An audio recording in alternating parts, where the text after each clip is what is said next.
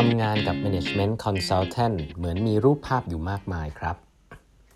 สวัสดีครับ ท่านผู้ฟังทุกท่านยินดีต้อนรับเข้าสู่ 8บรรทัดครึ่งพอดแคสต์สาระดี ๆสำหรับคนทำงานที่ไม่ค่อยมีเวลาเช่นคุณนะครับ อยู่กับผมต้องกวีวุฒิเจ้าของเพจ8บรรทัดครึ่งครับ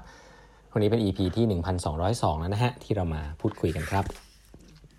วันนี้นะฮะผมก็จะขอเล่าต่อเลยนะฮะอะก่อนที่จะเล่าเอางี้ก่อนนะครับใครที่สนใจคลาส Design Thinking นะครับหลายๆท่านก็ถามมาเยอะนะครับว่าเมื่อไหร่คุณต้องจะเปิดสอนอีกรอบหนึ่งนะครับ คือไม่ได้เปิดมา 2 ปีแล้วนะฮะ Design Thinking Workshop นะฮะสวันเป็น Public Class เนาะก็เสาร์อาทิตย์นะครับจะสอนวันที่ 23 24 กรกฎานี้นะฮะก็มีเปิดอ่อ20 ที่นั่งเท่านั้นนะครับ ใครสนใจก็มาดูรายละเอียดได้ใน Facebook Page ของ 8บรรทัดครึ่งนะฮะคิดว่าปีนี้ไม่รู้จะจัดได้อีกหรือเปล่านะครับ ก็บังเอิญว่าช่วงนี้พอจะมีเวลาเสาร์อาทิตย์บ้างก็ใครสนใจ Design Thinking ในแบบ เต็มรูปแบบนะฮะผมบอกด้วยว่าเต็มรูปแบบนะครับ2 วันเต็มๆ แบบที่สอนที่ design school นะครับ ก็มาสมัครเรียนกันได้นะฮะเสาร์อาทิตย์นะครับ ดูรายละเอียดได้ใน Facebook Page ของ 8 บรรทัดครึ่ง แล้วก็ใน LINE OA ของ 8 บรรทัดครึ่งนะครับ โอเคอวันนี้ผมขออนุญาตเล่าต่อถึงหนังสือ Build นะฮะก็ Tony Fadell นะฮะคนที่ทำ iPod แล้วก็ทำ Nest นะครับไอเครื่อง thermostat นะครับ ก็เป็นลูกศิษย์ก้นหม้อของ Steve Jobs เลยนะฮะ เขาก็เล่าเรื่องอว่าคุณควรจะเลือกงานยังไงเนาะครับผมเกินเกินไปแล้วแต่ทีนี้เขาบอกว่าถ้าคุณแคร์มากๆนะครับเกี่ยวกับเรื่อง innovation นะน้องๆคนรุ่นใหม่นะครับ innovation ไม่ใช่เรื่องของการคิดนะครับไม่ใช่เรื่องของการเข้าใจนะครับแต่ innovation เนี่ยเป็นเรื่องของการลงมือทำทำให้เกิดนะครับเป็น builder ครับเหมือนหนังสือเล่มนี้คือการทำให้มันเกิดจากไม่เกิดให้เป็นเกิดเนี่ยไม่เหมือนกับการมานั่งทำ business plan นะฮะหรือนั่งการวิเคราะห์วิจารณ์คนอื่นว่าปัญหาคืออะไร แล้วเราจะแก้ยังไงไม่ใช่นะครับ การทำสตาร์ทอัพหรือการที่เราจะทำ corporate innovation เนี่ยคำนี้คือการสร้างสิ่งใหม่ให้กับโลกครับการ deliver value จริงๆตั้งแต่ต้นจนจบเนี่ยคุณควรจะเลือกงานยังไงนะครับเขาบอกว่าให้เลือกบริษัทเหล่านี้นะฮะอย่างแรกก่อน บริษัทที่จะทำให้คุณได้เรียนรู้เยอะครับคือข้อหนึ่งคือบริษัทที่สร้าง product กับ service นะครับที่แก้ปัญหาได้อย่างที่ไม่มีใครแก้ได้นะโหอันนี้หายากนะอ่าอันนี้แหละอันที่2นะฮะเป็นบริษัทที่สร้าง product ที่แก้ปัญหาที่เป็น pain point จริง ๆ นะฮะเป็น pain point ของ customer ซึ่งถ้าเป็น pain point รายวันได้จะยิ่งดีนะครับแล้วก็อยู่ในตลาดที่ใหญ่ก็จะยิ่งดี อันที่ 3 เป็นบริษัทที่มีเทคโนโลยีที่ดีนะฮะที่ใช้ในการตอบโจทย์ vision ของบริษัทนะครับไม่ได้มีเอาไว้เฉยๆนะก็มีเทคโนโลยีที่ดีก็ไม่ได้เปรียบนะอันที่ 4 คือมี leadership ที่ดีนะครับเป็น leadership ที่ไม่ได้มีแต่ฟอร์มนะแต่มีฟังก์ชันเยอะๆหน่อย แล้วก็ให้คุณให้โอกาสคุณได้ทำงานเยอะๆ และเป็น leadership ที่พร้อมจะปรับตามลูกค้านะครับ แล้วก็อันอันสุดท้ายนะครับก็คิดปัญหาคิดถึงปัญหาในรูปแบบใหม่ๆแล้วกันอันนี้ไม่ลงรายละเอียดเนาะก็หลักๆก็คือเขาอย่างที่บอกอะฮะคือเขาเขาเน้นอยากให้คุณไปทำงานกับบริษัทที่เป็นสตาร์ทอัพนะถ้าเป็นไปได้นะสตาร์ทอัพที่แบบคุณได้ทำหลายๆอย่างเนาะไม่ใช่ได้ทำอย่างเดียวนะครับเขายกตัวอย่างอย่างนี้เขาเขาบอกน่าน่าสนใจอันหนึ่งคือเขาบอกว่าเนี่ยเเขาเคยเคุยกับสตีฟ จ็อบส์นะฮะ แล้วสตีฟจ็อบส์เนี่ยพูดถึงงานงานหนึ่งนะครับ ก็คืองาน management consulting นะ ผมไม่ได้บอกว่างานนี้ไม่ดีนะ ผมแค่จะบอกว่าหนังสือเล่มนี้เขาเน้นคนที่เป็น builder นะ ก็ต้องบอกว่า management consultant เนี่ยก็ค่อนข้างห่างกับคาว่า builder พอสมควรนะครับ แล้วก็แต่ผมต้องบอกว่าผมมีเพื่อนเยอะนะ ที่ทำงาน McKinsey ทำงานเอ่อ BCG อะไรเงี้ย แล้วก็พอออกมาเนี่ยก็มาเป็น CEO ของบริษัทสตาร์ทอัพขนาดใหญ่ ก็มีนะครับ ก็อันนี้ผมรู้จักอยู่หลายท่านทีเดียวนะฮะรู้จักสนิทสนมกัน แต่อันเนี้ยพอเราพูดถึงงานที่เป็นแบบสร้างของเองตั้งแต่ศูนย์จาก ground up เนี่ยเอ่ออันนี้คือมุมมอง Tony Fadell นะครับเขาบอกว่าอะเขาพูดอย่างนี้ก่อนเขาบอก Steve Jobs เนี่ยเคยบอกนี่ฮะเขาบอกว่า Steve Jobs เนี่ยบอกบอกเคยบอกนะฮะว่า management consulting เนี่ยเหมือนกับ you do get a broad cut at companies but it's very thin นะฮะ it's like a picture of banana นะ you might get a very accurate picture but it's only two dimensions and without the experience of actually doing it, you never get three dimensional. So you might have a lot of pictures on your walls. You can show it off to your friends. I've worked in bananas, I've worked in peach, I've worked in grapes, but you never really test it นะครับก็คือมันเหมือนกับว่าคุณเนี่ยเห็นว่ามันกล้วยมันเป็นยังไง คุณเห็นรูปภาพของกล้วยนะ ก็ชัดเจนว่ากล้วยหน้าตาเป็นอย่างนี้นะ คุณเห็นรูปภาพของสาลี่นะคุณเห็นรูปภาพขององุ่นนะคุณเห็นรูปภาพของมะเขือเทศนะครับ คุณเห็นรูปภาพแล้วคุณก็มีรูปภาพแปะอยู่เต็มฝาผนัง แล้วคุณสามารถจะโชว์ออฟให้เพื่อนคุณได้ด้วยว่า เอ้ยเนี่ยฉันไปทำงานที่กล้วยมานะ ฉันมีองุ่นด้วยนะ แต่แต่สิ่งที่เรามีคือรูปภาพองุ่นนะสิ่งที่เรามีคือรูปภาพกล้วย เราสามารถจะโม้กับเพื่อนได้ว่า เราเห็นรูปพวกนี้มาหมดแล้วนะ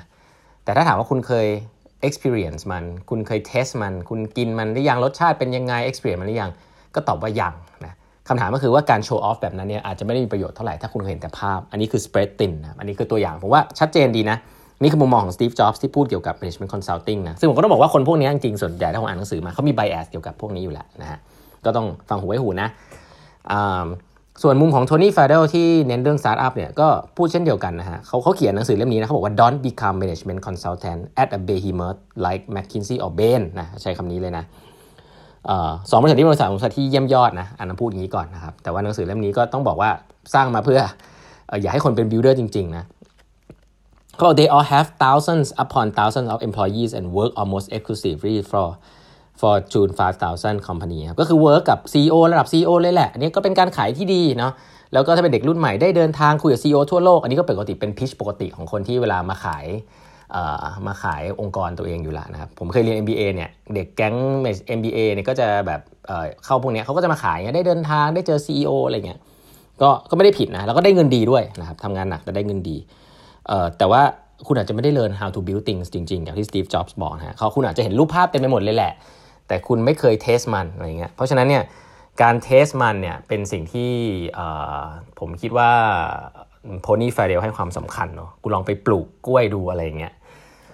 ซึ่งอะไรก่อนอะไรหลังผมว่าคงแนะนำยากเนาะแต่หนังสือเล่มนี้เขาบอกชัดเจนว่าอยากให้ลองไปทำงานกับพวกสตาร์ทอัพที่คุณได้ทำหลายๆอย่างดู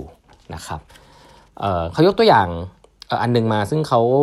เขาค่อนข้างบอกว่าเขาค่อนข้างพลาดนะตอนทำอันนี้ เขาบอกว่ามันมีอินโนเวชันเยอะมากเลยนะครับ ในองค์กรที่อันนี้เปลี่ยนเรื่องแล้วนะ ที่มันเป็น technology lead นะครับเขายกตัวอย่างตัวหนึ่งขึ้นมานะครับ ก็คือตัว Google Glass เนาะเขาบอกว่าช่วงที่ทำ Google Glass เนี่ยใน PR นี่เยอะมากเลย แต่ว่าเขาบอก Google Glass เนี่ยที่ที่ผมเข้าใจว่าหยุดทำไปแล้วเนี่ยของ Google ที่เป็นเทคโนโลยี AR เนี่ยคือเป็นเทคโนโลยี in search of a problem to solve นะคือปกติเนี่ยมันต้องทำย้อนกลับ คือคุณหาปัญหาก่อนแล้วคุณก็เทคโนโลยีมา solve นะ แต่ว่าเขาบอก Google Glass เนี่ยเป็นเทคโนโลยี AR ที่ทำแล้วเจ๋งดี แล้วก็พยายามหาว่ามีปัญหาอะไรที่จะแก้ได้บ้างนะไอ้แว่นอันนี้มันก็เลยเหมือนพยายามจะแก้ปัญหาอะไรที่มันเป็น good to have จุกจิกว่าทำไมคนต้องใส่แว่นอันนี้อะไรเงี้ยก็อาจจะไม่ค่อย work เนาะ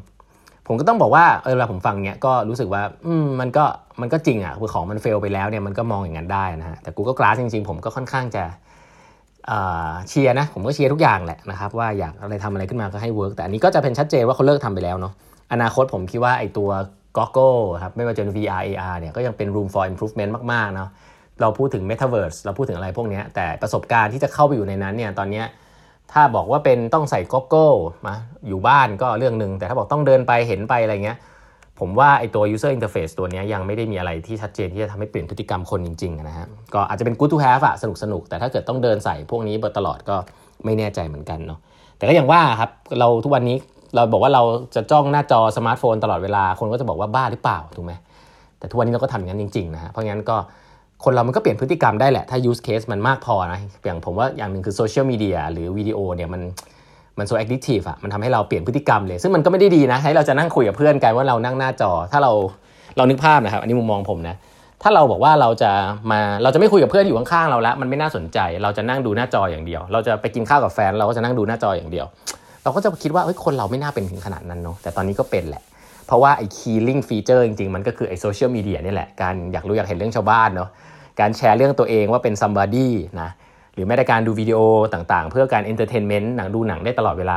สิ่งเหล่านี้มันโซ addictive นะมากจนกระทั่งให้ user interface ที่อาจจะดูไม่ make sense อย่างมือถือที่ต้องมานั่งถือนั่งอะไรเงี้ยมันกลายเป็น make sense ขึ้นมา ก็